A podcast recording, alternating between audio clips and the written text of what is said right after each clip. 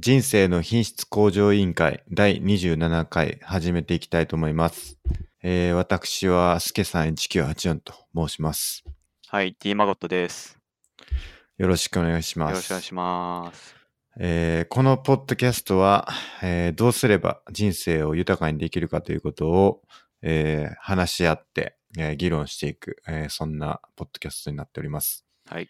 ツイッターをやってまして、IQOL2019 というアカウントでですね、ツイッターをやってるんで、えーそちら良ければ、えーフォローしてもらえればなと思うんですけど、一向に増えないなということです ね、ツイッターが。ちょっと有名人にリツイートしてもらうしかないですね。そうですね。全く増えないんで、ちょっと困ってるっていうところですね。はい。まあ、皆さん、あの、ぜひ。てか、僕らがツイートしてないっていうのもあるんですけどね。もっとツイートした方がいいんですかねうん、そうかもしれないですね。有用なツイートをやっていきましょやりましょう。で、えーっと、お便りをですね、募集してまして、えー、シャープ i q o l というハッシュタグをつけてツイートしてもらえれば、えーお便りとして、えー紹介させてもらえばと思うので、えーご意見、ご感想などをですね、えーぜひツイートしていただければと思います。お願いします。う。はい。待ってます。で、えー公式サイトの方もありましてですね、えー scrapbox.io スラッシュ IQOL とえーいう公式サイトがありまして、そちらで、えー各回のですね、あの、詳細なリンクとかを貼ってますんで、えーそちら見ていただければと思います。じゃあまあ、毎回恒例のうんハイライトコーナーいきますか。はい。じゃあ、えー今週のハイライトをどうぞお聞きください。いや、僕退屈しないです よ。退屈しななるほい。はい。 でも、だから、退屈してるのかもしれないですね。どういうことですか 全然違うことを今言った気がするんですけうんいど。や、あのー、わかった。はい、ということでした。おなるほど。うん。そうきたか。これね、もう毎回やってるからもう難しい。もうコメントが難し い。ちほょっんとまに。ネタが切れてきましたね。そう。もうなんかもう同じこと言っちゃうから、もうどうしようってなってるんで、 はい。もう皆さんで判断してください。はい。ということですかね。本当に。僕ら知らないから内容。そうなんですよ。コメントのしようがないですよね。はい。しょうがない。しょうがない。まあ、そんな感じでやってますんで、最後まで聞いてってください。はい。はい。えー、じゃあ、今週のお便りコーナーいきますか。お便り。じゃあ、お願いします。はい、えークオーラが IQL とかリビルドとかで言及されててちょっと触ってみたけどこれ Q&A というよりは大喜利っぽい正しい取り組み方はマジレス版ボケてなのではというお便りですなるほど。はいクオラに対する、まあ、ご意見ってことですかね。はいどうですかこれは。うんいやその通りだと思いますね あ、本当です かいやスケさんは多分もうちょっと本当かなちょっと真面目に使ってると思うんですけどそうっすね。僕の印象としてはまさにその通りだと思っててちょっと気の利いたインテリ風な知識が入ったマジブレス版ボケてがなんかもてはやされてるっていうか多い気がしますねそうですか。はい僕、全く思ったことなかったないや僕は大人のヤフー知恵袋だと思ってますからあ、まあ、それはそうだと思いますけどね。結構ヤフー知恵袋も面白い質問と回答結構あるじゃないですかはいはいはい。なんかそれがあのクオーラにも引き継がれてるっていうか同じ雰囲気あると思っててなるほど。まあそれを違う言い方で言えばマジレス版ボケてだと思うんですよねなるほど。はい大喜利ってことですね。まさにそうです。 そうかな。僕、あんまそんな印象なかったけどな。ほ例えば、どれですかそれで言うと。う。例えば、はい。どれあが。の水水のやつもそうじゃないですか。前あー前回話したまあ水のやそうでつ。すね。え、もともとの質問どういう質問でしたっ けえっと、一番何でしたっけね。あの、毒、最も危険な、なんだっけな。最も危険な物質は何ですか物質は何でですかですね。すかそれで、あの、有名な水の話を出すってことは、はい。結構大喜利っぽい雰囲 気を感じるじゃないかなって思いましまあ、確かに、そういうのもなくはないですね。た。のも。ははいい。僕もね、今日見たやつだと、Java と JavaScript の違いは何ですかっていう、あ、違うわ。何ですかっていうのじゃなくて、違い何ですかっていう質問もあるんですけど、今日見たのは違って、 Java と JavaScript はメロンとメロンパンくらい違うのですかっていう質問があって、はい。はい。野球と野球拳くらい違うとも言われてますって いう、あの、割と面白いなって思ったんですけど、もう大喜利じゃないですか、それね。まあ、これは確かに、あの、もうそもそも質問からして、ちょっとボケてるから、まあまあまあ、そうかなって思いますけど、他は大体こう、真面目ですけどね。大体。うん、界隈によるのかなその、あの、質問の界隈というか。うん。うん。哲学系は、僕が見たき限り、そんな大喜利感はないですね。ああ。まあ、正しいこと言ってるかは別として、大喜利の方向にはあんま進んでないかなっていう印象はあります。そうですよね。はい。僕もな、プログラム系の、プログラミング系のところは、かなり真面目なところが多いですね。ほう。ん。勉強になることが多いなあという印象ですね。うん。なんかでも、あの、クオラの寄り抜きし回答質問コンシェルジュっていうのがあって、これは結構そのテイストがあったりするかもしれないですね。大喜利感が強いと。大喜利感がありますねほう。でそもそも質問からしてこう大喜利なやつが結構ありますよね。例えばあの、般若心経は量子力学と関係があるというのを聞いたことがありますが、どのような関係があるのでしょうかっていう、本当かよって思うんですけど、質問からして本とかはよくありますよね。いや、ほんもうなんかこう、質問でここまで間違えれるんかっていうのがあったりしますよね。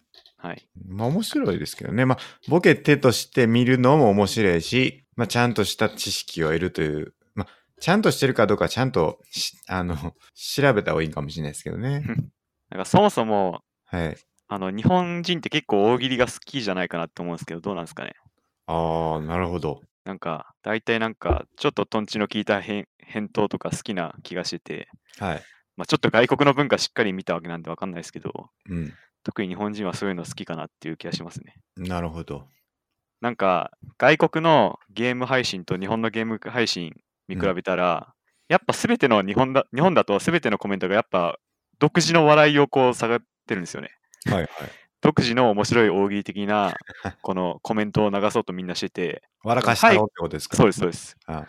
で、海外はもうなんか顔文字連発とかで全然そういうのがなくて、やっはいはぱい日本人がこの大喜利好きなのはあるんじゃないかなって、ちょっと思ってますね。なるほどな。はい。笑いを取るのが好きなんですかね。そうかもしれないですね。うん。ネット民がそうなのかもしれないですね。まさに。なるほどな。なんかでも、それはなんかちょっと感覚、なんか変な感じなんですよね。と言いま僕すからすると。いや、つまなりんか、いや、なんか、昔からこう、結構その大学の時とか、でって言って、すごい怒られたっていう話しましたっけいや、それ初めてです。あれ本当ですかよく言、はいよく言ってる話なんですけど、でってよく言って、いや、終わりやけどって言われるっていう、あわかりますあ。あすけさんがその話のさらにもう一歩を求めちゃって、そうです、そうです。えっつったら怒られるっていうことですか。そうです、そうです。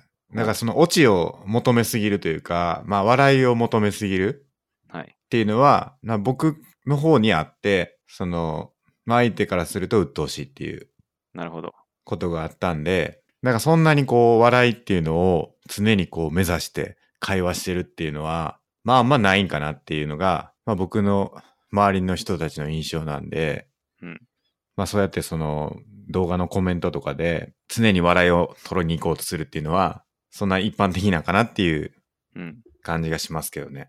なるほど。マゴスさんのリアルの周りはみんなどうですか笑い取ってますいや、リアルはそんな笑い取ってないかもしれないですね。 取りに行くという、こう、ある、ある種、まあチャレンジですよね。チャレンジ。笑 笑い取ろうとするっていうのは。まあでもやっぱネットだとその傾向が強いんじゃないかなって思いますね。うん、確かにな、はいネットの方が怖いですけどね。なんか、笑い取るに行くのって。ほ残るじゃないですか。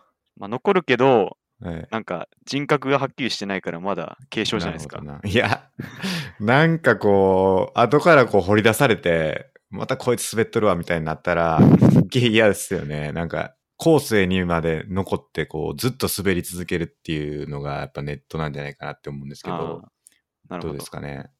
まあ残りますよね。残るリスクはありますけどね。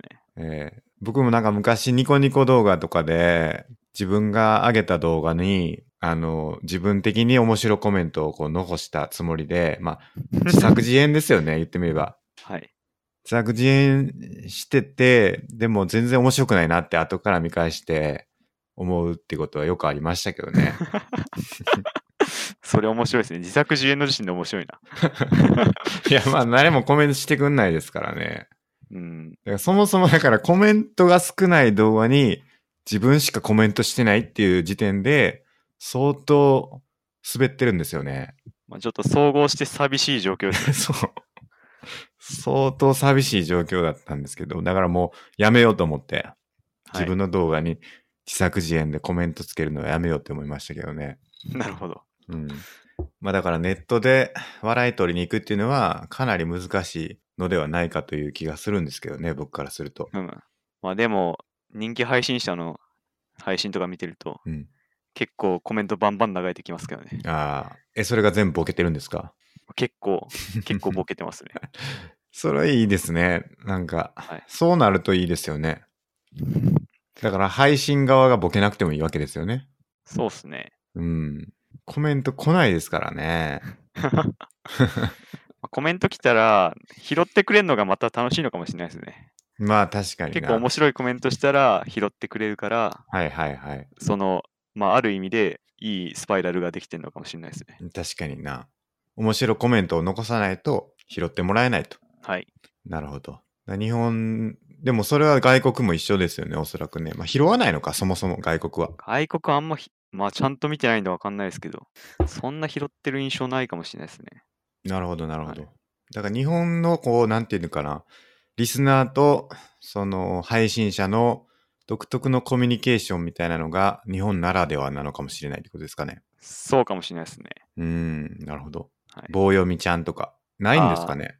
外国ないっすね。あることじゃあるんですけど、うん。なんか、こうドネート、寄付したら流れるとか、ええなんかデフォで流れてるとこって見たことないかもしれないですね。なるほどなあん。まじゃあ、あれは日本特有の文化なのか。かもしれないですね。へえ、面結構白い。早くからニコニコとかで棒読みちゃんがはいは導入されてて、確かに。なんかそういうのが流れとしてあるかもしれないですね。確かにな。だから、外国はテレビ的な感じなんですね。かもしれないですどっね。ちかっていうと、はいちょっと遠いというか、うん、かもしれないです。まわかんないけど。あ、はい。なるほどな。僕なんかは、プログラミング配信とかやってましたけど、 はい。聞いてる人ほとんどいないですから、はも、いう差しの会話みたいになりますからね。その、コメントつけてくれる人と、あの、僕が喋るみたいな感じになるんで、はい。あの、なんて言うんですかね。その、いろんな人が来てくれるんですけど、同時には来ないんで、大体。ある人が来てるときはあ、別の人は来てない。だから大体差しです。さあ、喋るということが多かったですね。まあ、いわゆる仮想配信の運命ですよね。うんそうですね。 本当に。でも仮想配信を狙っていくリスナーみたいな人もいるみたいですね。仮想配信が好きな、そうですなんねてい。うんですか、そうそうそう、リスナーみたい逆にずっと反応してもらえるから、それはそれで楽しいのかもしれないですね。な。確かにな。いやー、まあ、このポッドキャストもちょっとかそってると言われてますからね。あの、噂によると、はい。えーちょっと盛り上げていかないといけないなっていうことですけども。ツイートをたくさんして。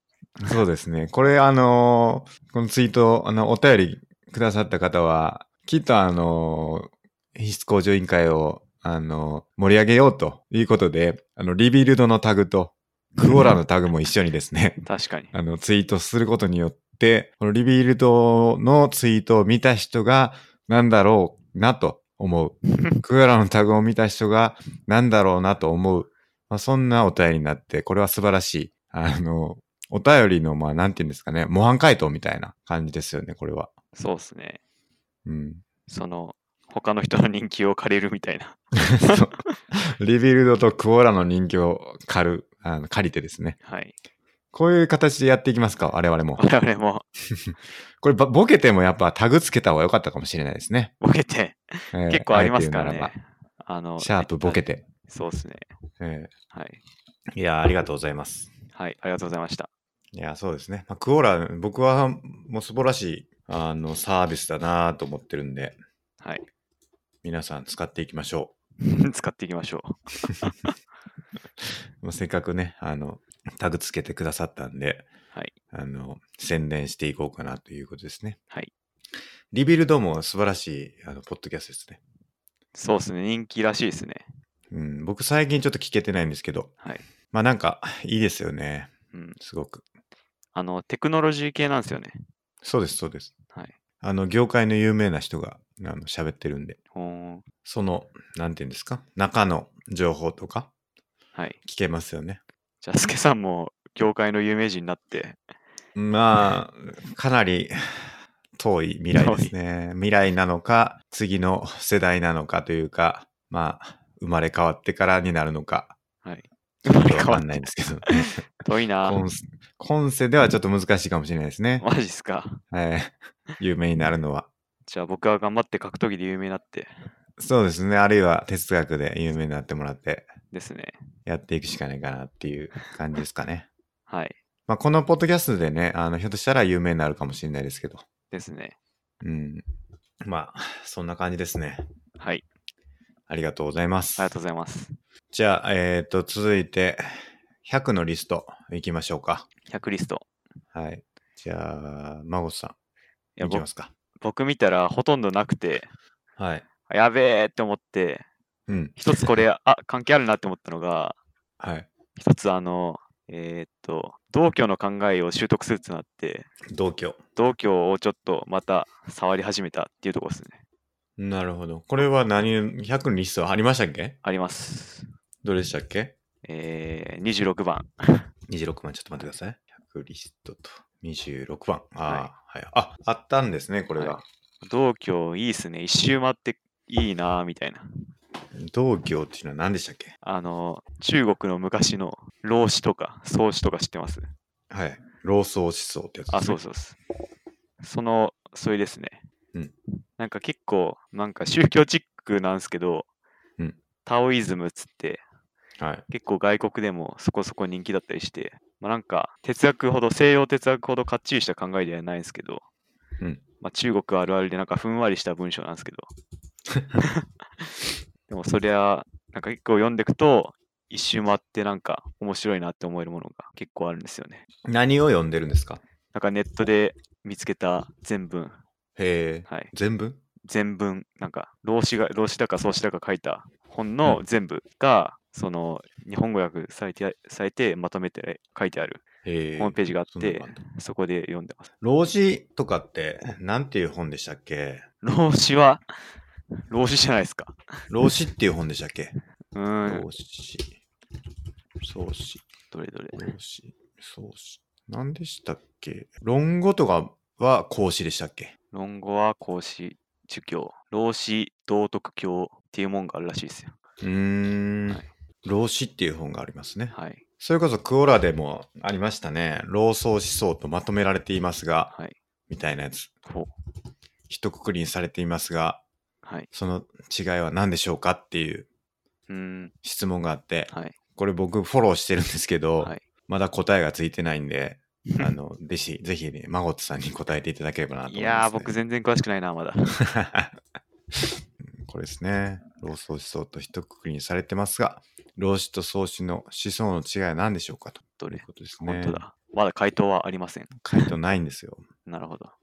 うん。なるほど。これはもう、何ですかそのネットの本、ネットの情報を見ていこうということですかまあネットの情報を、ネットに書いてるっていう意味ではそうですね。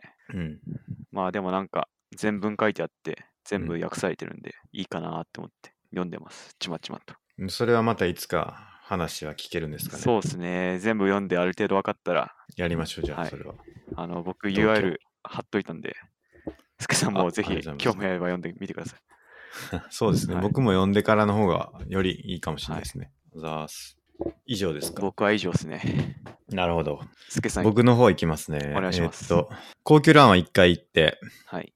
2週間前ですかね、5月24日に行って、ちょっと2週間行けてないんですけど、はい今日行く予定だったんですけどね、あの、今日ちょっと雨が降っててああ、そうですね。大雨。行けなかったんで、まあ、ちょっと来週こそは行きたいんですけど、はい。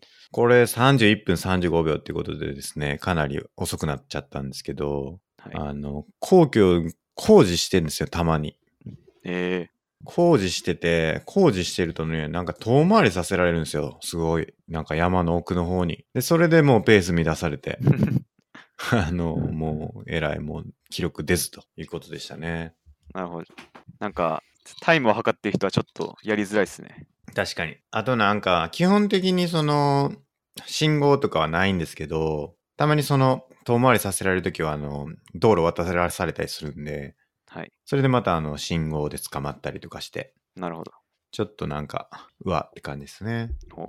うん、まあ、これはまあ、徐々にって感じ、徐々にっていうか、その、なんていうんですかね、その、トータルで、まあ、大体こんなもんやろっていうので見ていくんでしょうね。うんだから、本当にタイムを測りたい人は、大学、大大会に出ようということですかね。 なるほど。うん。まあ、やっていこうということですね。はい国境欄。今のところ、何週間に1回ペースで走ってるんですか2、3週間に1回ぐらいですかね。本当は毎週行きたいんですけど、はい。ちょっと毎週にはなってないかな。やっぱ、高いペースでやるっていうのは大事ですよね。 10。10回行きましたねほ。うでも、年間25回はちょっと厳しそうな気がしますが、 まあでも10回行ったとはい。いうことですね。高いペースで、というと、どういうことですかもう、2日連続とか、ああ、土日とか。筋肉痛になりますからね。え東京ランでも。あ、なるんですかなります、なります。えやっぱり全力出してるんで、ー、はい。あのー割と筋肉痛になってうん、ますね。まあ、でも多分高いペースでやるようになれば、だいぶ筋肉痛は起きなくなりますよって、まあ僕の経験なんですけど、はい。なんか確かに。週2、3でやれば、なんかあんまり翌日残らなくなりますね。なるほど。はい。いやー、ちょっと厳しいな。 一週間に一回でもちょっとしんどいなって思ってるんでね、はい。ちょっと厳しいかもな。なるほど。まあ、あの、ゆっくりやっていきますよ。はい。ということで、あの、コキョラン。はい。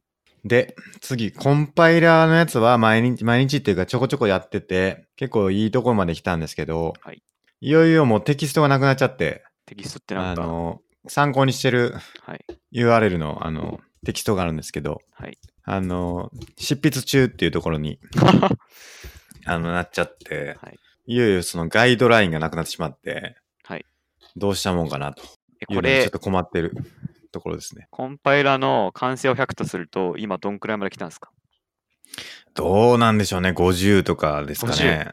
うん、あ、でも、もう50で教材がなくなっちゃったんですね。そうなんですよほう。まあ、教材なくなったというのはちょっと言い訳に近いんですけどね。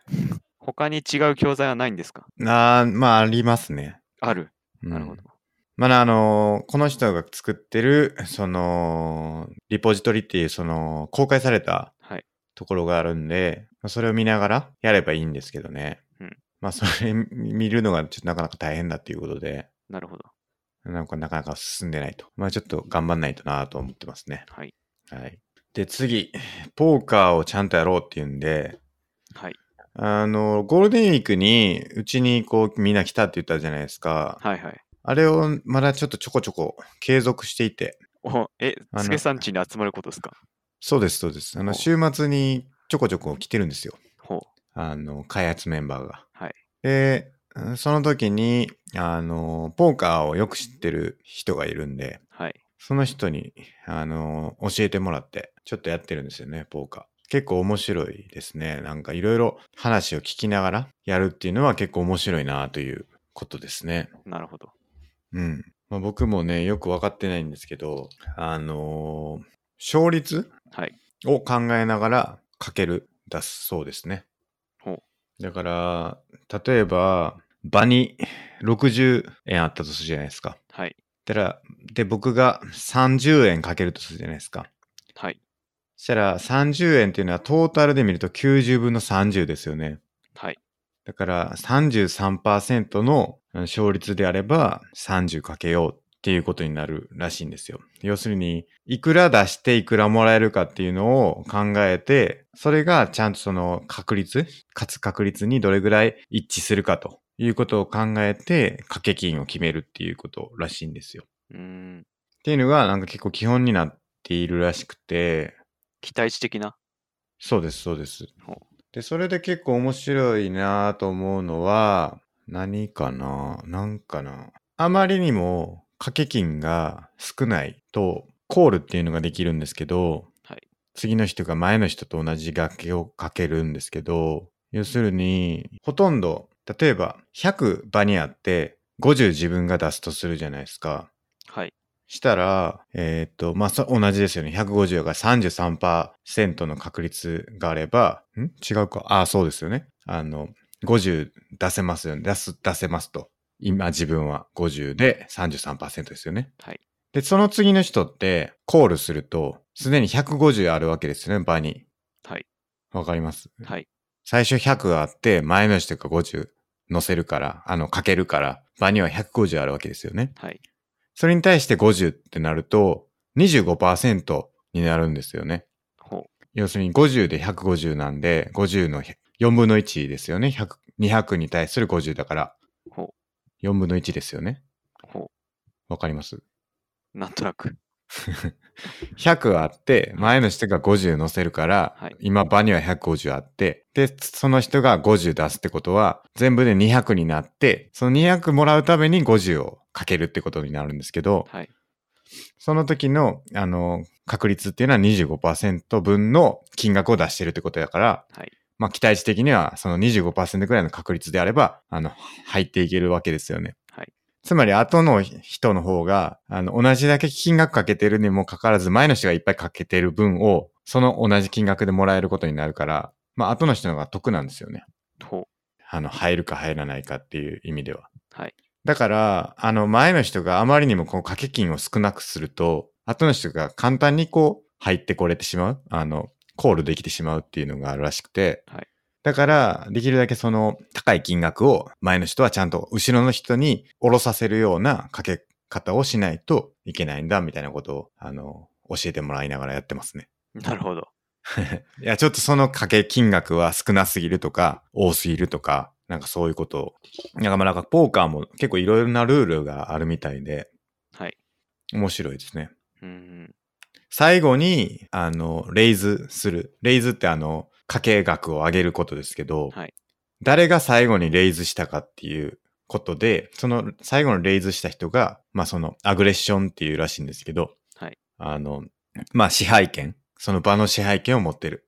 自分が一番強いよっていうことを主張してるっていうことになるんらしいんですけど、はい。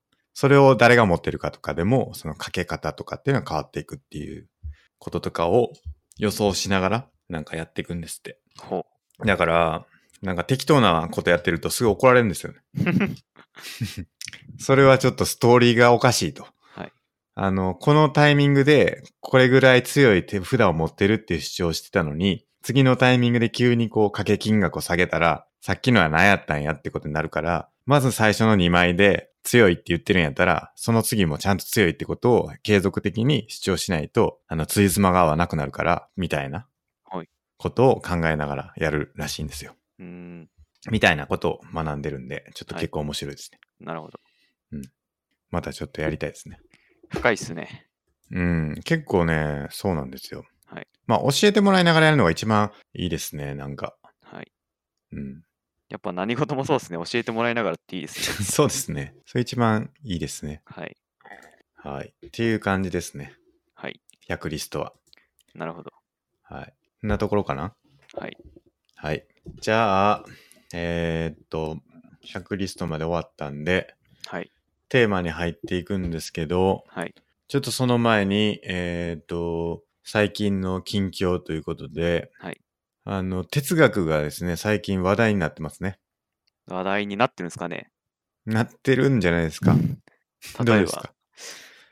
あの、なんかダイヤモンドの記事が出てましたよね。ああ、僕が貼ったやつですか、ツイートで。はい。はい。ちょっと読み上げるか。そうですね。えーっと、日本人が知らないビジネスに哲学という学問が必要な理由っていうタイトルですね。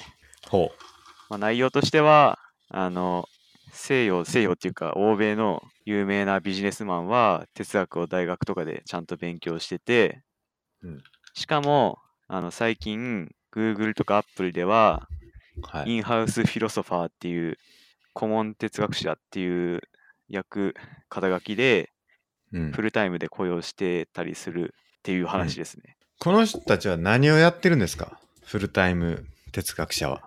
何なんですかね僕も知りません。インハウスフィロソファー。インインハウス、はい。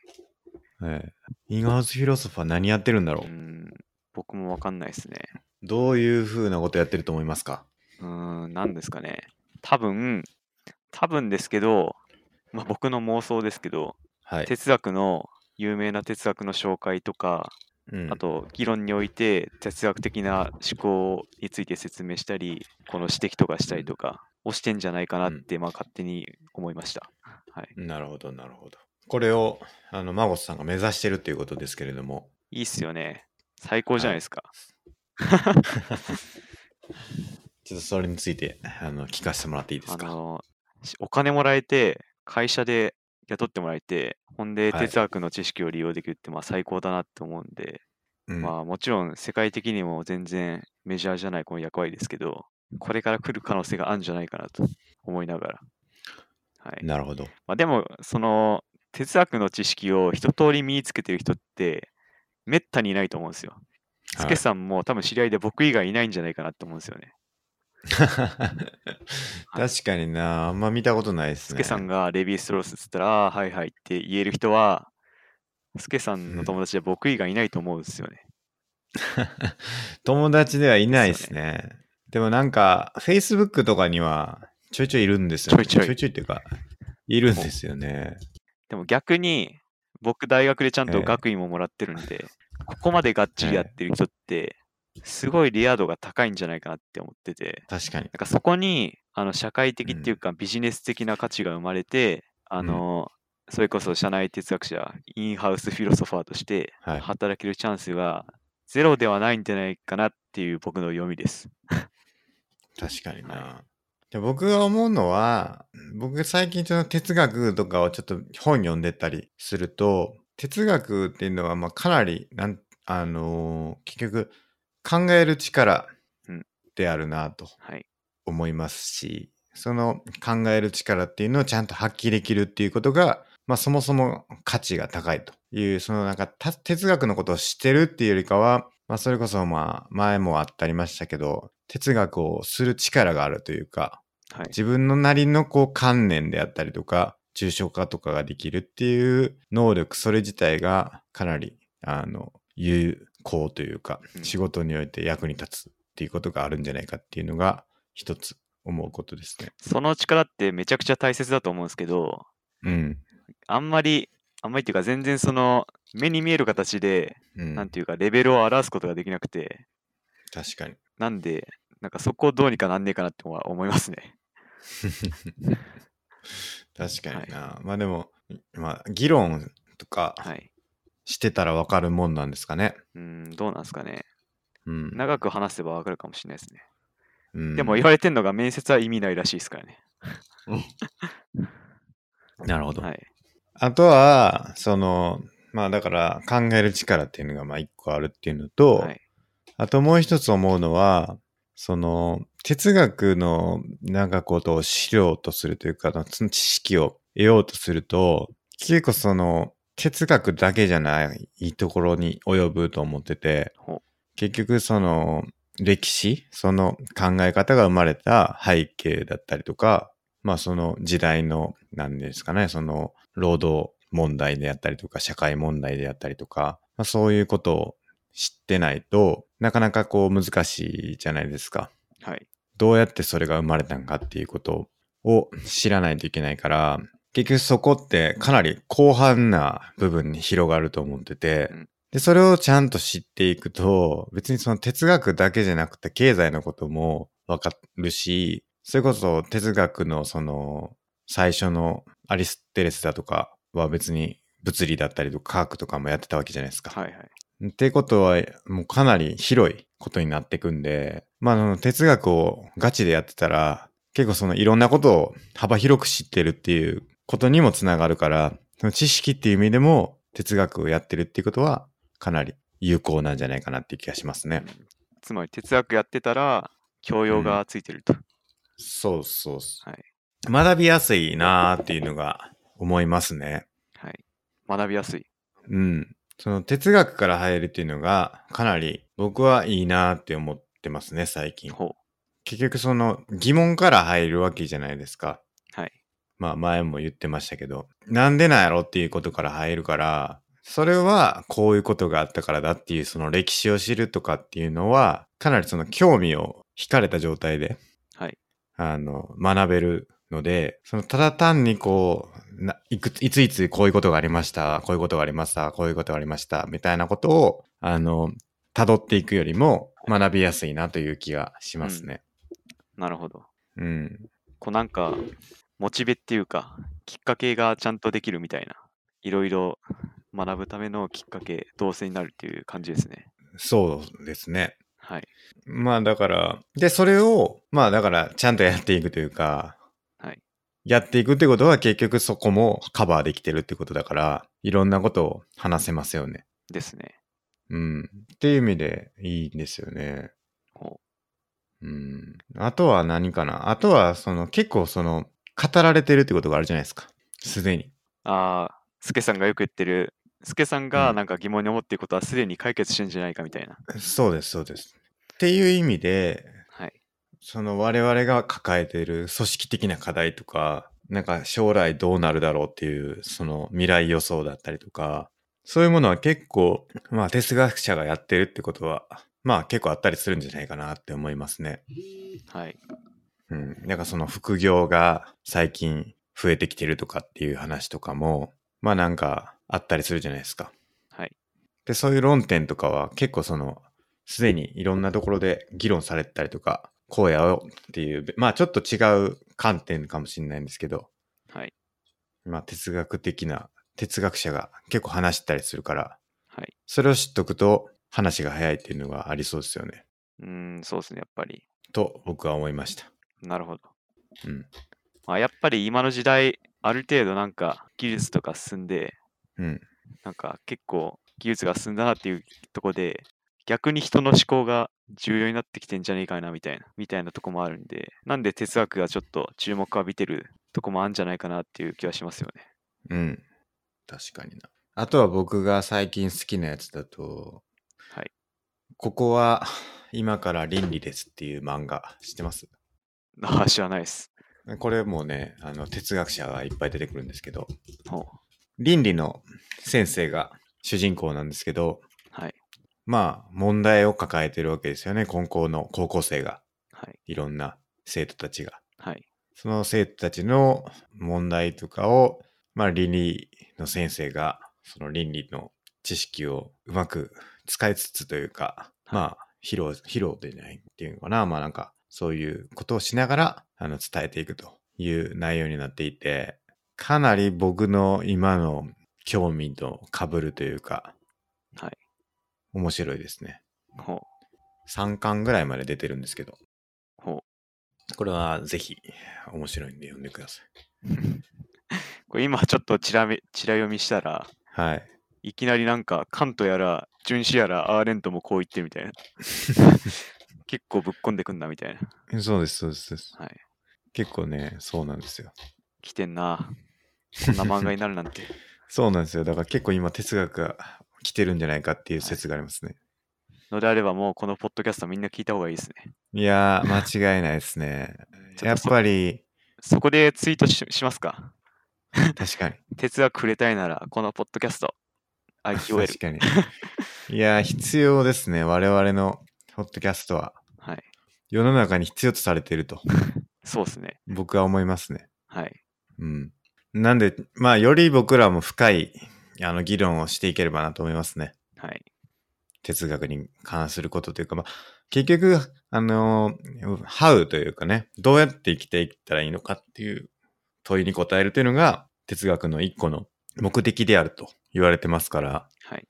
まあ、それは、あのー、人生をどうすれば豊かにできるかとはいい。う問いに答えていくことになるんでね、結局、それは哲学をすることになりますからね。はい。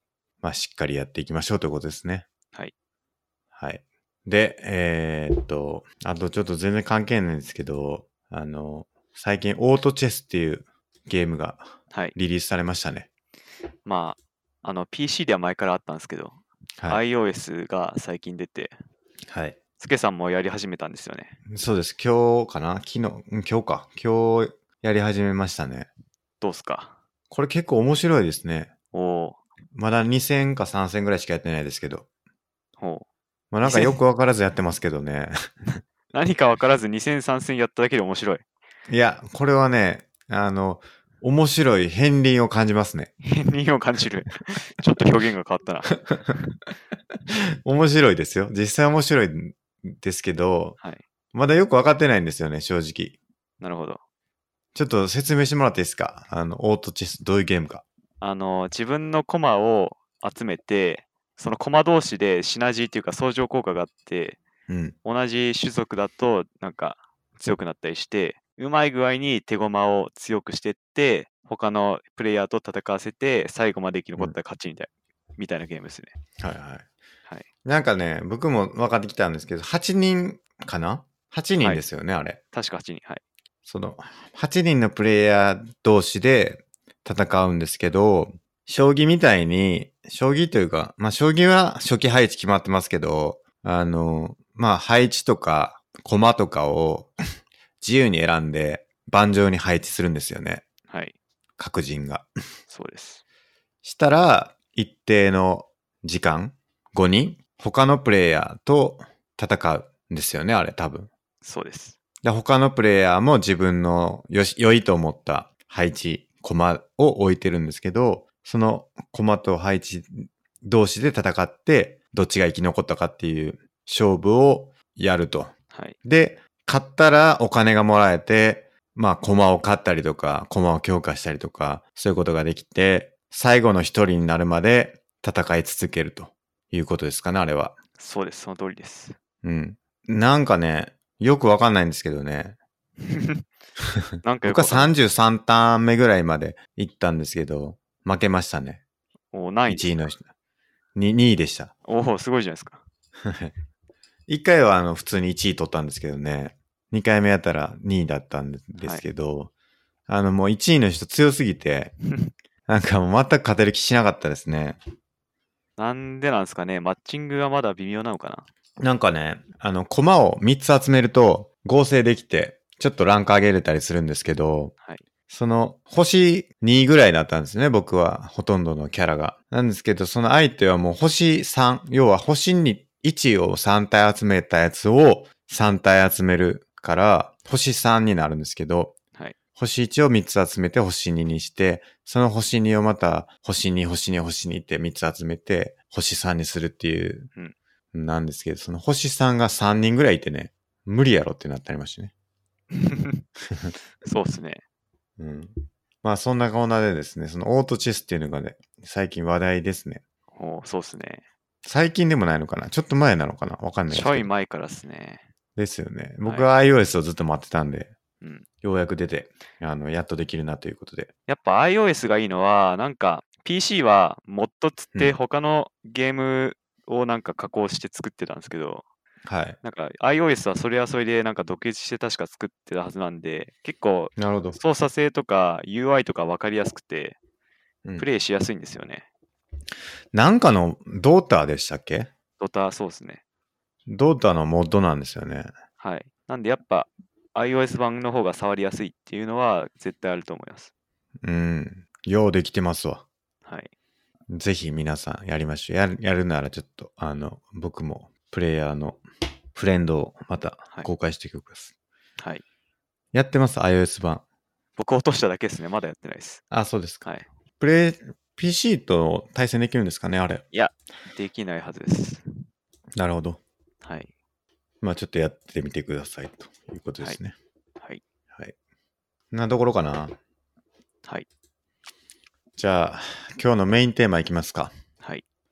今日のメインテーマはですね、あの、先日教えていただいた、えー、暇と退屈の倫理っていう、あ倫理学っていう、あの、本を読み終わったんで、はい。まあ、これの話をできればなと思ってますと。はい。一応僕のめ読書メモをですね、孫さんにお渡ししてるんですけど、国分光一郎さんっていう人の本ですね。はい。これ結構、あの、僕も会社でこれ読んでるんですよねっていう話をしたら、あの、結構僕も読みましたみたいな人がいて、ほう結構ね、あの、いろんな人が読んでるなーっていう感じですね。ほう何からいこうかな。今読んだすげえ長え。あ、僕のメモですよそうねほ。ぼ全部まとめられてる。あいやそうなんですよ。順番に行ったんですけどね。これ、一番すけさんが興味あるとこでいいどこですかまず、あのーまずじゃあ最初から行きますけど、最初。最初来た。これ結構面白いなって思ったのが、はい。あのーこれ結構、これがまあ、この多分本の主題だとは思うんですけど、はいラッセルかなはい多分ラッセルだと思うんですけど、はい。バートランド・ラッセル。はいはい。すでに多くのことが成し遂げられた世界では何もすることがないので不幸であると。はい一方で何も成し遂げられていない世界は成すことがあるので幸福であると。はいで、後者は幸福を目指して成し遂げようとしてるわけですよね。はい。でも、それが実際成し遂げられてしまうと、すべて成し遂げられてしまって何もすることがないから不幸になってしまうと。はい。これはなぜなのかということを言ってるわけですよね。うんふんふん。わかりますかいや、これ言ってることはわかるんですけど、はい。これに関してはちょっと同意できないですね。あ、そうですか。はい。というと。別にいろいろ成し遂げられた世界ではありますけど、いすすでに現時点で。えだからといって不幸なわけでもないし、成し遂げられてないものが多いからやろうってチャレンジするのが幸福だとも僕ははっきり言い切れないと思うんで、え、そうですね。はい。いや、なんかね、結局その、やりたいことを、なんてないんじゃないかってことなんですよね、結局。 やりたいことがない。その、そもそも私たちは、はいやゆ余裕を得た暁には、い。叶えたい何かなどあったんだろうかっていう、まあ、この問題意識。ね結構これはあると思ってて、うん暇やなとかってことですよね。要は、その、やることないなって言った時に、うん何しようかなっていうふうに悩んじゃうわけですよね。退屈やなみたいな。いや僕ぶっちゃけ退屈だって思ったこと全然ないんでね、ああ、 そもそもそれは素晴らしいですね。暇だなとかあんまり思わないですね。うん。いや、なんか結局、結構それはあるということなんですよね。だから、やることなくなったら、その無理やりでも、そのやり、やることっていうのを探しに行かないといけないとうん。いうのが結構あるっていう話をしてて、うん。例えばその、じっとしていられないっていう。うん。なんか例えば別にやる必要がないのに、うさぎを借りに行くっていうのが、うんあの、パスカルとかが言ってて、まあだからちょっと難しいことを自分になす、貸すわけですよね。そのうさぎ狩るとか別にやる必要ないのに、うさぎ借りに行くみたいな人がいると。はい。で、その人に、じゃあ、うさぎあげるわって言って、うさぎあげても、ちょっと嫌な顔すると。うんそれは別にうさぎを借りたいわけじゃなくて、ちょっと難しいことをチャレンジしたいっていうことに対して、あの、やりたいだけであって、そのうさぎが欲しいからやってるんじゃないみたいなことがある。るよねっていう、わかりますうん。いや、でもその人はウサギを狩るっていう行為をしたいんじゃないですか。そうなんですよ。なんでウサギ剥いであげて解決しないのはその通りだと思いますけど、うん。なんだろう。行為を求めてるのであって、って思いましたけど。そうなんですよ。だから熱意を持って取り組める課題があれば別に幸福になれるって言ってますね。はい。うん。だから、掛け事をする人も同じだって言ってますね。はお。掛け事をする人も、僕これ違うと思うんですけど、掛け事をする人も、かけ、かけたいだけであって、お金を儲けられる分だけあげたら、ほんまに、なんていうのかな、その、掛け事も、結局その、じゃあ、あの、買った分あげるわって言われたら嫌な顔するっていうことなんですけど、 もう俺はそんなことないと思うんですよね。掛け事は、やっぱりか勝ちたいと思ってやってるんじゃないかなと思うんですけど、うーん。まあ、どうでじすかね。実際にそのギャンブラーの心理になったことないんでわかんないですけど、うん。まあ僕であれば別にお金もらえればやったーで終わります けどね。いや、そうそう。僕もそうなんですよ。でまあ、ちょっとうさぎと、うさぎ狩りとちょっと書き事は違うんじゃないかなって思いましたね。はい。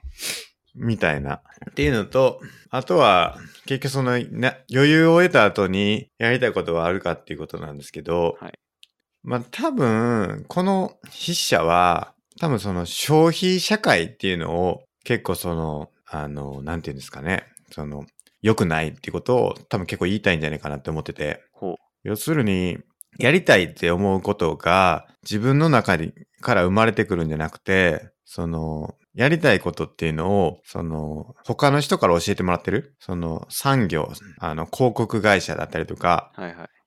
あなたはこれが欲しいんですよとか、これをやりたいんですよってことを、もう紹介するものがいっぱいあって、はい。それを見て、あ、面白そうやなとか、あ、これが自分がやりたかったことなんだみたいな感じになって、結局その自分が主体的にこれやりたいっていうのでやってるんじゃなくて、そうやってこう宣伝広告によって祭り上げられたやりたいことみたいなのに、その人は動かされてしまってるんじゃないかっていうことを、うん結構その批判してるんじゃないかなって思ってて。ふんふん。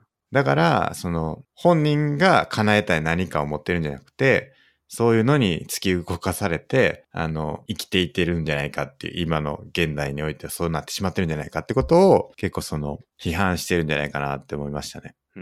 なるほど。だけうん結構それはあるなと思いますけどね、実際。うんどんどんどんどんこの、新しいものがう生み出されていって、はい。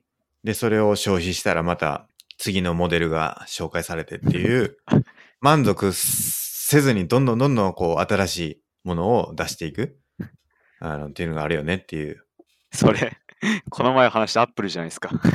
そうなんですよ。だからルサンチマンの話のことですよね。はい。だから、その、今っていうのは、その、結局、浪費できないっていうことを言ってて、浪費できない社会であると。っていうのは、その結構物が溢れてる、あのー世界ですよみたいなことを思われてるんだけど、そんなことはなくて、結局その、人が何が欲しいかっていうのは、その生産者の都合で作り上げられた、あの、ものになってるから、結局生産者がすんげえ絞って提供したら、あの、希少性が生まれるじゃないですか。はい。だからそれが欲しいってなると、結局物が足りてない状態になるから、その希少性を求めて、あの、ゲットするんだけど、で、満足するほどはゲットできないから、結局その、あの、満足できない。だから浪費ができないっていうことを言言ってますね。うーん。いや消費と浪費っていうのがせ紹介されてるんですけど、はい。えっ、と、どこだったっけな。消費っていうのが、その、結局その満足する。必要を超えて物を受け取ること。まあ、ご飯食べるんであったら、ご飯を食べたらお腹いっぱいになってもう、もういらんってなるじゃないですか。はい。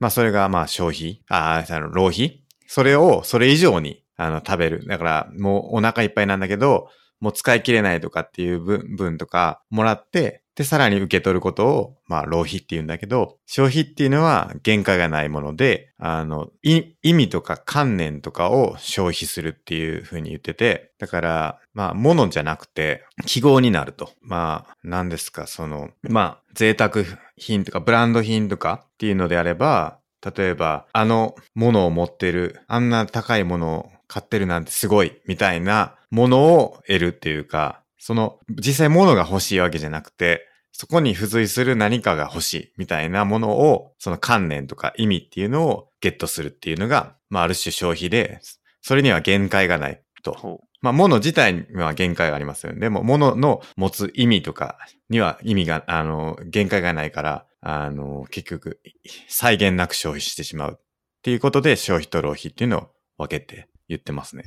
ほで、今の社会っていうのは、えっ、と、消費社会になっていて、どんどんどんどんこう、希少価値のあるものっていうのを、どんどんどんどん、あの、提供するから、いつまで経っても満足できず、どんどんどんどん消費してしまうというようなことを、結構、批判したいんじゃないかなって思いましたねう。。なるほど。うん。どうですかそれは。僕はあんまそんなことないなと思うんですよねう。ーん。ま正直ですけあ、どどうね。だろうな。まあでも、そんななんかこう、そのなんだろう。まさにブランドとかそうなのかもなって思いますね。うん、そんななんか消費してるなーって思うことっていうのが例えばなんだろうなーってありますかねなんかまあ昔の、それこそ縄文時代とかに比べれば、全てが消費なんじゃないですか。まあまあままあ、なんだろう、もう朝起きて洋服着てるし、ベッドに寝てるし、食べたもんうはんスーパーで買ってきたし、電車乗うんるし、お金もらっうんて家賃払うし、もう全てが消費なのかなっていう気がしますよね。あ,、うん、あでもそのもの自体っていうのが、まあ、満足ってあり得るものが多いですよね、うんご飯もそうですし、はい電車とかも満足しますよね、はい移動できればそうですね。うん、だからそのイン、どんだけゲットしても満足できないみたいなものを、まあ消費と言ってるんですけど、うんそんなことになんか使ってるかなっていう。まあさすがにちょっと僕も再現がないそういうやつは思いつかないですね。うん。なんか、そんな消費ってするだろうか。何かこう、振り回されてるというか、うんなんかこう見せられたから欲しくなってしまうとか、はいっていうことを、まあ僕はあんまテレビ見ないから、ないのかな。まあ本とかですかね。本。漫画。はい。漫画とかは、あの、Facebook でね、あの、面白そうだなって思うと、つい買っちゃうっていうのがありますからね。 俺つれの漫画。 俺性の漫画は買っちゃいますからね。コンテンツを消費する。いや、その世の中でそんなにこう、あなたはこれをしたいからこれをやりなさいみたいなことが、本当にあるんだろうか。うん。ブランド品とかはまあそうなのかな。でもそんな欲しいんかな、みんな。まあでもなんブだラろンドう。ものって。それって言っちゃえばなんかどれでも当てはめられるような気がして、はい。まあそれこそオートチェスこれ面白いからやりなさいとか、まあ確スかケに。さんこのお店美味しいから行きなさいとか、はいはい。まあ言おうと思えばどれもこれも外部的そうなですね誘惑によってあなたが動かされてますって言っちゃえることは言っちゃいますけど、確かに、まあ、そう言ったらもうキリがねえなっていう気がしますよね。確かにな。で自分が、まあ確かに、それはそうかもな。まあでも、あー、ね、今ちょっと思ったのは、はい。時間時間は消費してるかもなって思いましたね。と言いますと、いや、なんか、電車とか、はい待ち時間とか、はい。あるじゃないですか。はい。電車の乗ってる時とか、電車待ってる待ち待ち時間とか、エレベーター待ってる時間とか、はいそういう時って僕めっちゃ携帯見てるんですけど、はいそれはなんていうかな、なんかこう自分がその時間を携帯に使いたいと思って使ってるっていうよりかは、ただ手持ち無沙汰で、携帯が手元にあるから、携帯によって消費されてるというか、うんっていう感覚というかね、うん。はあるんですよね。うん。なんか、けその、今ほどその、もスマホとかが、なんか、リッチじゃなかったとか、はいガラケーだった時代とか、そういうガラケーでネットとかができない、まあ、ほとんど、なんていうのかな、しょぼいサイトしか見れない時ってあったじゃないですか。はい。昔は。十何年、二十年ぐらい前ですか。その時って、携帯なんかほとんど見てなかったっすよね。そうっすね。うん。まあ、持ってなかったし、そもそも。はいだから、まあ、自分が読みたいと思う本とかを読んでたりしてたんですけど、電車の中で。はい小説とか。なんか、それでこう、読む小説っていう時間の使い方ではない、時間の使い方、時間が使われてるという感覚っていうのか、じゃあ多分その携帯使って見たいものっていうのも自分が主体的に選んで何かこうゲームをするとか、ウェブを見るとかっていうのは自分が選んでるものではあるんですけど、なんかこう、いまいちこう、パッとしない時間の使い方だなっていうふうに僕自身は感じてるんですよね。うんそれは、なんかこう、与えられた、その環境によって、あのなんていうのかな、その、操作されているというかお、消費してしまってるっていう感覚がありますけどね。なるほど。うん。満足しないですしね。いくら、いくらもう見てても別に満足しない。ネットサーフィンって本当そうじゃないです か。もういいわっはいてなり、 なりますけどね。ある程度になったらなりますけど、割とこう日常的にやる分においては、もういいわってならないですよね。まあそうっすね。あんまり。はっいていう意味ではかなり消費してるような気がしますね。なるほど。うん。まあでも、言ってしまえばそれが何何が悪いのって思うんですけどね。あ、そうですか。はい。僕は嫌ですね。ほう。うん。ネットサーフィンに使う時間すげえ嫌いなんですよ。でもやっちゃってるんですよね。やっちゃってるんですよ。だから嫌なんですよね。それはありのままを受け入れられてないんじゃないですか。 いやー、やりたくないっすもんね。できれ、できることならば。でもやっちゃってるんですよね。 そうなんです。なるほど。いだから嫌なんですよね。やもうそれはもう発想を変えて、もう楽しもうって思えばいいんじゃないですか。いや、やめよう楽しかったらいいと思うんですよほ。別に楽しくないんです よ。楽しくないけどやっちゃってる。そう。あの、要はもう手癖みたいなもんですよね。ああペ。ン回しみたいなはあ。もんなんですよね。ネットサーフィン。なるほど。だから嫌なんですよね。はい。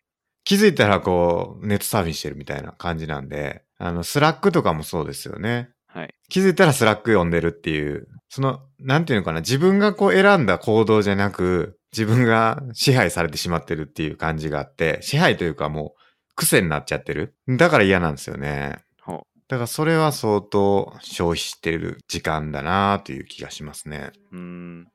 うん。もう僕は自分がなすことすべて罪悪感を抱かないようにしてますけどね。うん。っていうかもうそれ罪はい悪いと思うんですけど。罪悪感抱くならもうやんないです。いやそ、それができればいいんですよね。はい。やれないんでね。やれちょなっとい。困ってるんですよね。なるほど。結構それはありますよ。はい。なるほど。うん。消費に関してはそうかな。うーん。それが一個。はい。あとは、まあなんか面白いのあったかな。で結構ね、いろんな話があって面白いんですけど。はい。あの、有感階級ってわかります、わかります。有感階級っていうのは、あの、火にある暇を生きる術を知っていたって言ってて、はい。だから僕らは暇になった時に何をしたらいいかっていうのを知らないことが多いよということを言ってて、僕らっていうかその、まあそういう人がいると。はい。だからその、結構その、いろんな人が余裕が出てきて、はい。だから余裕が出てきたら、まあ時間的な、あの、ゆとりも出てくると。はい。そうなった時に、じゃあその時間で何をしたらいいかわからないっていう人が結構いると。うんっていうのが、まあその退屈してるっていう状態なんだけれども、その昔のその有感階級っていうのは、結構その、どう使ったらいいかっていうのを結構知ってたとほいうことを言ってますね。聞けろ。はいかな品位ある感化っていうことを言ってるらしいんですけど。ほだうからそういう何をしたらいいかっていうのを知ってたっていうのは結構面白いなと思いましたね。うん何してたんですかねう。何してたんですかね。でも、スケさん、この前のあのゴールデンウィーク終わった後感想、はいいくら休みあっても大丈夫って言ってたんで、いや、そうですね。スケさんは、あれ、あれですね、休みがあっても大丈夫な人間。いや、僕、退屈しないです よ。退屈しななるほどい。はい。でも、だから、退屈してるのかもしれないですね。 どういうことですか 全然違うことを今言った気がするんですけうんいど。や、あのーわかった。わかったわかりました。はい。あのー退屈に類型があるって言ってるんですよ。ほう。あの、ハイデッガーが。はい。 3つあるって言ってて。ほう。あの、これは結構面白いんですけど、1つ目。はい1つ目の退屈は、まあ、電車を待ってる時ですよね。はい。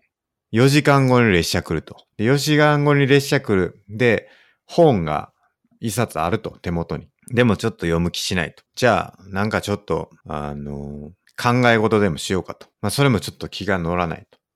はい。でも4時間ある。周りには何もないと。どうしよう。っていうのが1個目の退屈ですね。ほう。要はもう、時間がいくら、時間がすごいあって、もう時間が全然つい過ぎていかない。とりあえずなんか、地面に書いてあるタイルの数とかを数えたりとか、うんやってみるけど、まあ、すぐまたこう、今何時やろうって思って、また、あの、気になって見、見ちゃ、見ちゃうみたいな。これがまあ1個目の退屈で、これは何かによって退屈させられるって言ってるんですけど、はいはい。まあ要は、まあ、電車が来てくれないわけですよね。はい。早い、早く来てほしいんですけど、電車には早く来てほしいんだけれども、まああと4時間あるから、まあそこにこう引き止められて、まあ、要はその電車が来ないっていうことによって退屈させられてるっていうのが1個目の退屈だと言ってるんですね。これが1個目で、2つ目が、なんかすごいパーティーとかい行って、美味しい料理食べて、すごい、あのー話も弾んで、すごい楽しかったと。はい。ああ、今日のパーティーすんげえ楽しかったなって言って、家に帰るんですけど、ふとこう割に帰ってみると、退屈だったなって思うっていう。ほそれが二つ目の退屈らしいんですけう。どあ、ちょっとわかんねえな、これは。いや、そうなんですよ。僕もこれね、ちょっとピンとこないんですよね。そんなことあるかなみたいな。とすごい楽しかったんだけど、実は退屈だったなみたいなはい。ことらしいんですけど。まあこれ何かに際して退屈してる。だから要はや、いろいろやって面白かったってすごい感じてるんだけれども、退屈だと。うん。うん。これなんか僕が違うかな。いやなんかネットサーフィンしてるとかの退屈にに近いのかもなってちょっと思いましたね、今。ネットサーフィンして、ネットサーフィンしてるときは、なんとなく楽しいなって思いながらやってるんだけど、ふと割に変えるとやっぱりちょっと、実は退屈だったなって思ってるみたいな。はいまだちょっとそんな感じなんかなっはてい思ったり。で、三つ目。これが一番深いらしいんですけど、深いらしいんですけど、はい。ディープ。ディープ。なんとなく退屈だっていう。なんとなく ね。うん、なんかふと、ふとこう、なあ、退屈だなあって、なんとなく思うっていううんのが一番の、なんとなく退屈だっていう状態らしいでほうす。っていうこの3個の類型があって、で、この第3形態、なんとなく退屈だっていうのを逃れたいわけですよね、みんな。はい。嫌ですよね。やっぱなんとなく退屈だってなりたくないですよね。 うん、まあ、嫌かもしれないですね。なんか結構嫌なんですけど、だから、だからこそ忙しくして、あの、仕事の奴隷となって、その、なんとなく退屈だっていうところから逃げ去ろうとしているというようなことを言ってますね。まあでもなんかそういう人って、うん。なんか何もすることがない仕事人間な人とかなりがちってことで、多分、スケさんそとうですね僕とかってそういう人間ではないし、世代的にもそうじゃないと思うんで、あそうんなまでりすよこねのなんとなく退屈で困ったなってなるのは僕らはないんじゃないかなって思うんですよね。僕でもありますね、たまに。マジっすかええほう。なんとなく退屈だなって思う時ありますね。えなんかもう何もやる気しないんですよね、そういう時って。やりたいことあるんですよ、いろいろ。ー、はい。これもやりたいな、あれもやりたいなっていうのはあるんだけれども、やる気がしないんですよ。なる気がしない。やる気しなくてなんとなく退屈だと思って るみたいな状態。はい。すごい、あの、自分でどうしたらいいのかっていうことを思う状態ですよね。うーん。退屈なら何かやったらええやんって思うわけですよ。はい。なんだけれども、何もやる気しないっていううーん。ことなんですよね。まあ、それは退屈っていうよりやる気がないのかもしれないですね。そうですね。やる気と退屈っていうのはかなり近いと思いますけどね、なんか。確かに。っていうこの3つの状態があるよとはい。言ってますね。うーん。まあでも僕が思ったのは、この3つがあると言いつつ、よくよくよくなんかこう、見てみたら全然別のものな気がしますね、3つは。うん。なんかそれを3つを1つのものとして退屈ってまとめてるのは、ちょっとミスリーディングな分析じゃないかなるなほっどて僕は思いました。なるほど、なるほど。どうですかね ?2 つ目とかね。 2つ目、退屈の2つ目ですか。うん。これ何なんですかね僕もよくわかんないです。なんか、まあこれハイデッカーがパーティーにいた時の実体験なんじゃないかっていうふうに言ってますけはど、い筆者の人は。とても楽しかったが退屈だった。どういうことなんですかねこれ。う全ん。然わかんないな。パーティーに行ったけど退屈だったはあると思うんですけど、そうですね。この楽しかったっていうのと並列してんのがよくわかんないですね。そうなんですよ。楽しかったんだけれども、退屈だと。そういうことをね、あんまり思ったことがないって。うん。これはちょっとまた引き続きみ考えていかないといけないですね。ですね。うん。あと面白かったのは、フォーディズムっはい。て知ってます知らないっす。まあこれフォードの、ああ、そういうことか。はい。フォードっていう会社がありますよね。あの、車の。はい。はいはい。フォードっていうのが、その、ものすごく、あの、生産性を考えた会社であるとはい。いうので、無理に働かせると、生産性が落ちるとはい。いうことに気づいたわけですね。ほう。だから、むしろ適度に余暇を与えて、最高の状態で働いてもらった方が、都合がいいんだと、うんいうことを思ったのが最初なんじゃないかっていうことですね、フォードが。うーん。で、そこに気づいて、あのー休暇をしっかり与えて、はい。生産性を上げて、で、えー高い賃金を払うほうということをやったと。はい。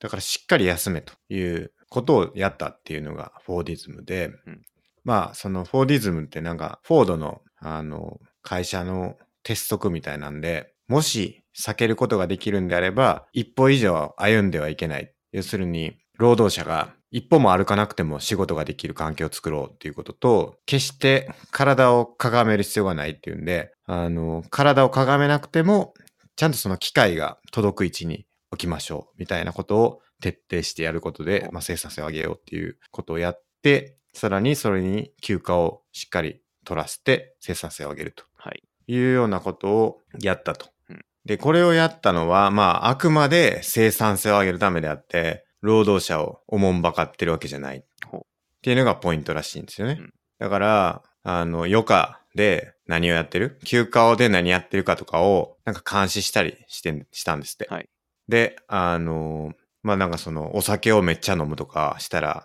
当然その、影響出ますよね。はい。次の日に。だからそういうのはできるだけこうややらな、やらせないようにしようみたいなことを考えて、だから結構そのフォーディズムっていう考え方と禁酒法っていうのは結構あの、関わってるんじゃないかみたいなことを言ってて、はい。禁酒法がその時期にできたんですけど、それっていうのは休暇の時間の使い方っていうのをコントロール。ちゃんとこう、いい休暇の過ごし方っていうのが存在してほう、まあそれをちゃんと守らせるために休、あの、禁酒法っていうのを導入したんだみたいなことを、まあなんか言ってる人もいるよっていう話で。まあだからそれって何が起きてるかっていうと、休暇って言いつつ、まあそれはもうもはや労働の一部みたいになってるわけですよね。うん生産性を上げるために休暇を与えてるっていう、そのなんか、ある種もう休暇すらもコントロールして、生産性を上げようみたいなことをやったっていうのが、フォーディズムうん。みたいなことがあって。うんで、えーそういう管理されてる余暇を、あのやるよと。で、えっ、と、そうしたな時に何をやるかっていうと、さらにこう進んでいくと、あの、じゃあその中で何をやるかっていうと、レジャー産業がこう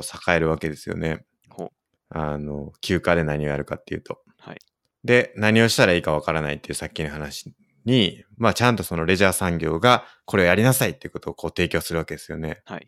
すると、あの、フォードで働いて、フォードの車を買って、 レジャー、レジャーを楽しんで、あの、どんどんどんこう、給与で稼いだ分で、この売り上げ上げるとはいいう体制が 整っていくと。わかります。わかります。すると、こう、肉体を資本に変えるっていうことが 実現できるようになったということを言ってますね。なるほど。まあそうやってこう、な何を、何のために働いて、何のためにこう、あの、休暇を取るのかっていうのが、だんだんわからなくなっていくっていううん世界なんですけど、はいはい。これはなんかすごい、なんかし、星新一みたいやなって思って、僕はちょっと面白いなって思いな がら読んでたんですけど、徹底的に管理されるみたいな。そうなんですよ。あの、結構そういう話、やっぱ出てくるんですよね、星新一のショートショートで。はい。あ、読んだことありますいや、あないです。か。でも、存在は知ってますよ。まあ結構 SF チックなんですけどね。はい。あの、もう本当に管理され尽くして、朝起きたら、あの、何ですか、あの、ベルトコンベヤーに乗せられて、服着せられて、あの、会社に連れて行かれるまでの間に、こう、歯磨きをさせられて、ご飯を詰め込まれて、で、こう、会社に行って働いて、働いて帰ってきたら、あの、広告を見せられて、その広告に従って次はこれをやったらいいですよって言われて遊びをそれでやりに行くみたいな、みたいな、あの、場面が描かれてたりとかするんで、はい。まあ、結構それに近いなって思いながら、うんあの、見てたんですけどね。なるほど。まあ、っていうので、その余暇に何をやったらいいかっていうのが、実際その分からなくなっていくっていうのは、まあ、結構問題ですよね。そうですね。うん。まあ、特に余暇の過ごし方わかんない人たちは、うーん。そういうのが強いかなと。暇だって言ってる人って結構いますよね、なんか。いますね。うん、なんかこう、暇だから会社に行くんだっていう人はいがいたりしますよね。いますね。たまに。まあ、多分それこそまさにずっと働き盛りで働き詰めだった人とか、定年後どうすんのみたいな、はいはい。いう話がよくあると思うんで、そうですよねそういうことかなと。うん。何をしたらいいのかっていうのを分からなくなるっていうのは、うん結構怖いことだなって思いますけどね。ですね。やりたいこといっぱいあるけどな。まあ、幸い我々はそういう世代ではないですけど、 うん。でやる気がなくなることがありますけどね。はい。そうするとやっぱ退屈になっちゃうっていうのがある。うんでもね、やる気なくなってる時ってね、別に何も見せられてね、強制されてもね、やる気がないからね、やらないですよ。さすがに。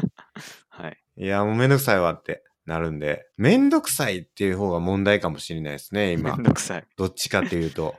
そのめんどくさいとやる気がないはどう違うんですかいや、かなり近いと思いますけど、近い。えほぼ同じ。え同じじゃないですか。ほう。なるほど。うん、かなり近いと思うんですけどね。いや、うん結構そっちの方が問題なんじゃないか な。いや、なんかこう退屈でもいいから、そのめんどくさいからもう何もする気せえへんっていうんで、ぼーっとしてるっていうことってはい。結構あるんじゃないかな。うん、僕ないっすね。なないです かなかった。僕ないですね。ぼーっとしてるとき。僕は結構あるんで、はい、それをなんとかしたいなという気持ちはありますけどうね。ん。なるほど。うん。退屈ではないんですよ。ほそれは。う。まあ、それ逆に言うと、ぼーっとしてるってことをしてるんじゃないですか。そうなんです よ。視点を変えれば、そう。それはあんまよく、僕は好きじゃないんですよね。ほうん。だから、退屈もそうですよね。退屈であるっていうことを楽しんでれば別にいいと思うんですけどう。で、すね。楽しくないんですよ。楽しくない結。局。退屈であるっていうことは。うん、かといっだからてそのた、やる気もない。やる気もない。積んでますね。 積んでる。要はその電車待ってて、何もする気せえへんなーっていうことなんですよねほう。かといって、本を読むでもないっていうことはそうですよね。困ったなーって感じですよね。僕、そういう時何してるかな電車待ってる時とかですよね。えー電車待ってる時何しますか僕、音楽聴きながら、なんかうんいろいろ考えてますね。ししあ音楽聴く。音楽聴きながら、音楽あそうですはいなんか仕事何やってなかったなとか、どうしたらいいかなとか考えたり、格闘技のことはいはい考えたり、はい何かしら考えてますね。なるほど、なるほど。はい僕、携帯いじっちゃうんですよね。僕もいじりますね。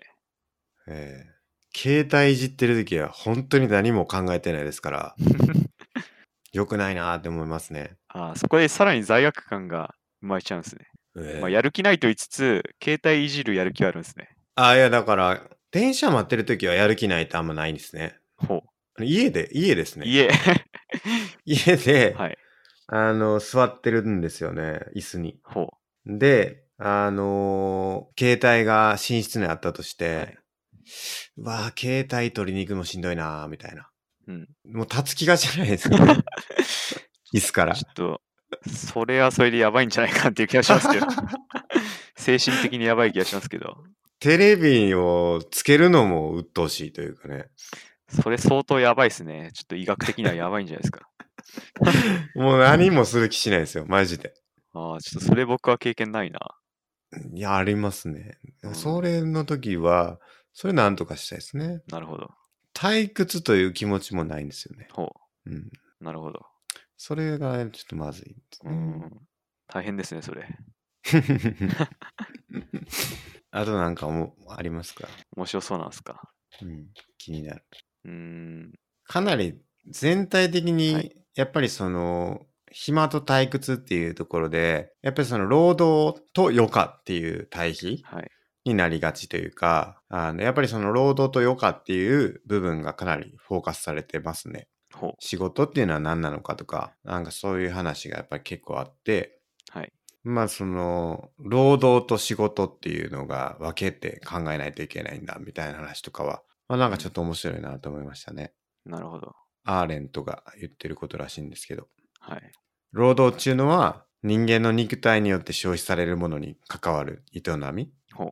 まあだから生産活動ですよね。だから消費されるものっていうんで、例えばだから、あの、食料だったりとか、はい。医療品だったりとかっていうものを、あの消費さ消費されるものをどんどんどんどん作るっていうのが人間の肉体によって行われているようなものを労働と言ってますと。はい。で一方で仕事っていうのは世界に存在し続けるものを創造していくものであってほう。例えば芸術とかはいがその典型ですよっていうことですね。うん。だから労働の対象っていうのは消費されるんだけれども仕事の対象っていうのは存続すると。ほいうことを言ってるらしいですね、アーレントは。う。うん。なんですけど、最近の、なんていうんですかね、労働とか仕事っていうのはかなり後者の仕事に近いものが増えてきてるような気がしますね。うん要するに、プログラミングとかも言ってみれば、残り続けるっちゃ残り続けますからね、ですね。プログラムが。はい。じゃあ、仕事なんかっていう、まあ、仕事か。 なんか、労働ってなんなんやろうって思いますけどね。まあ多分その頃とだいぶ時代背景が変わってるんで、違いますね。うん、うん考えも変わらざるを得ないかなと。そうですね。まあでも確かに労働と仕事っていう言葉をなんか使い分けたことはないですね、です今までね。。うん。まあよくあるのが結構このドイツ語とかに影響されている時が多くて、はい。多分ドイツ語では何かと何かの組み合わせの言葉で労働っていう意味だったりするんで、その語はいはい源から結構考えて哲学を広げてるということが多くて、はいはい。なんで、まあ、そのそういうことを言い出してるのもそういう背景があるんじゃないかなってなるほど。勝手に思いますね。なるほど、なるほど。はいシニフィアンとシニフィエでしたっけはい。あの、意味するものと意味されるものですか。そうです、そうです。はい。とか結構面白い。あれはこれでね、別の本で読みましたけど、はい。これは武器になる哲学で読んだんですけど、はい。あの、蝶と蛾っていう例が書いてあって、はい。日本語で蝶と蛾って分けられて表現されてるはい。はい。けれども、なんだっけな、あの、フランス語パピヨン。パピヨンって何語だフランスかな。パピ、パピヨン。パピヨンっていう、まあ、言葉がありますよね。はい。これっていうのは、これか。パピヨン。フランス語かなフランス語ですね。はい。そのフランス語でパピオンっていうのは、もう蝶と蛾をどっちも表す言葉ですと。うんだから、シニフィアンとしては、パピオンっていうのはシニフィアンで、それに対応するシニフィエっていうのが、日本語にはないんです。ああ、いやいや、違う違う。パピオンが指すシニフィエを表すシニフィアンは、日本語には存在しない。うんですよね。はい。でも逆に言うとフランス語には蝶を表すシニフィエを表すシニフィアンがフランスにはないとはい。言えますよね。はい。っていうんで、あの、その概念っていうのを、まあ、表現する言語っていうもので、はいかなり思考っていうのがうん。左右されるよとうんいうことを言っていて、まさにそれ、分析哲学ですね。あ、そうなんですね。言葉が思考をはいはい。制限するみたいはいはいはい。ですよな。ね。ビトゲンシュタインとか。ああ、なるほどなるほど。はいい、や、でもまさにそうっすよね。確かにそうやなと思って。まあ、それを端的に表したのが、語り得ぬことは沈黙せねばならないってことなんですよね。はいはいはい。まあ、それが分析哲学ですね。なるほど、はいなるほど。それが、だからシニフィエン、シニフィエか。はい。語り得ぬことっていうのがシニフィエってことですかね。語ってりいう、シニフはいィエに対するシニフィアンがないっていうことですかね。まあ、そういうシニフィアンがなければ、 語れませんよみたいな、はいはい。いうことですね。確かに確かに。なんかそれが、なんか構造主義ほとも関わってきてるんですよね、おそらく。う。うーん、まあ、直接は分かんないですけど、多分そうだと思います。だから結局その文、文、あの言語とかっていうものに、っていう構造にとらわれてるというか、結局我々は、はい。みたいな、あの、ところがあるよねっていうことが書かれてた気がしますけど。はい。まあ、多分そういうことですね。だから、思ってる以上にその言語に支配されてますよね、我々は。そうなんですよ。うん、だって、蝶と蛾っていうのを、もし分けてなかったとしたら、蛾に対する印象って全然違いますよね、多分ね。ですね。うん。僕らなんか、うわっっていう感じですけど、はい。多分そういうのがないんですかね、フランス人は。かもしれないですね。うん。蛾を見ても別に、はあ、い蝶やって思うのか、あるいは、もうちょっと蛾に寄ってるんかもしれないですね、パピヨンが。ですね。